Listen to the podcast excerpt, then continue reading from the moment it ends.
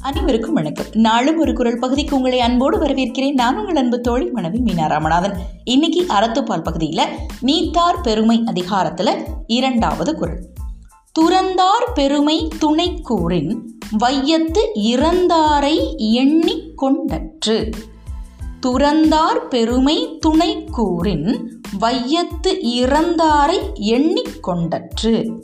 நீத்தார் பெருமையில் முதல் குரல்லையே ஐயா என்ன சொல்லியிருந்தாங்கன்னா அனைத்தையும் துறந்து ஒழுக்கத்தோடு வாழ்பவருடைய பெருமையை சொல்ல நல்ல நூல்கள் முன்வர வேண்டும். அதுதான் அந்த நூலுக்கு பயன்னு சொல்லியிருந்தாங்க. அப்போ அவர்களுடைய பெருமையை எப்படி சொல்கிறதுன்னு இந்த குரலில் யோசிக்கிறாங்க. துறந்தார் பெருமை துணை கூறின் உதாரணம் தேடுறாங்க. துணைனா உதாரணம். எப்படி சொல்ல போகிறாங்க வாங்க பார்க்கலாம். துறந்தார் அப்படின்னா என்ன? அகப்பற்று புறப்பற்று. இந்த இரண்டு பற்றையும் துறந்து வாழ்பவர்கள். அகப்பற்றுனா என்ன? நம்மை பற்றிய பற்று. நான் எனது அப்படின்னு நம்மை நம்மை பற்றி ஒரு ஆசை இருக்கும் இல்லையா? நம்மை பற்றி ஒரு கர்வம் இருக்கும் இல்லையா? அதை விட்டொழித்து வாழ்பவர்கள். புறப்பற்றுனா நம்மை தவிர இருக்கக்கூடிய எல்லா விஷயங்களும் எல்லா பொருட்களும்.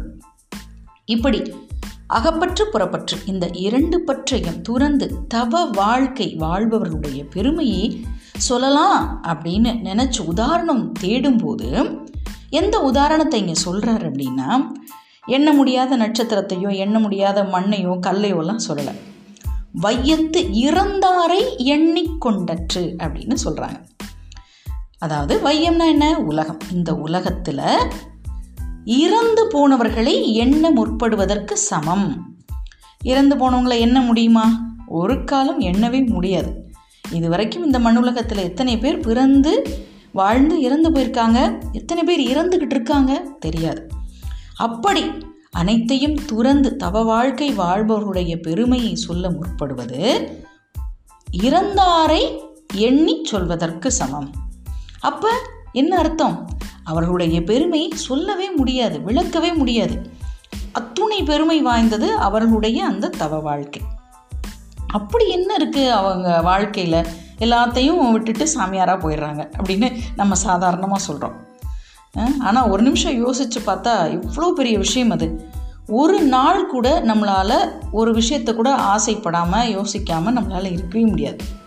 அப்போ எல்லாத்தையும் துறந்துட்டு அப்படியே ஒரு இறந்து போனவர்களுக்கு சமமான ஒரு வாழ்க்கை வாழ்கிறது அப்படி தானே உயிரோடு இருக்காங்களா இறந்து போனாங்களான்னு தெரியலேன்னு சொல்லுவோம்ல உணர்ச்சி இல்லாதவங்கள.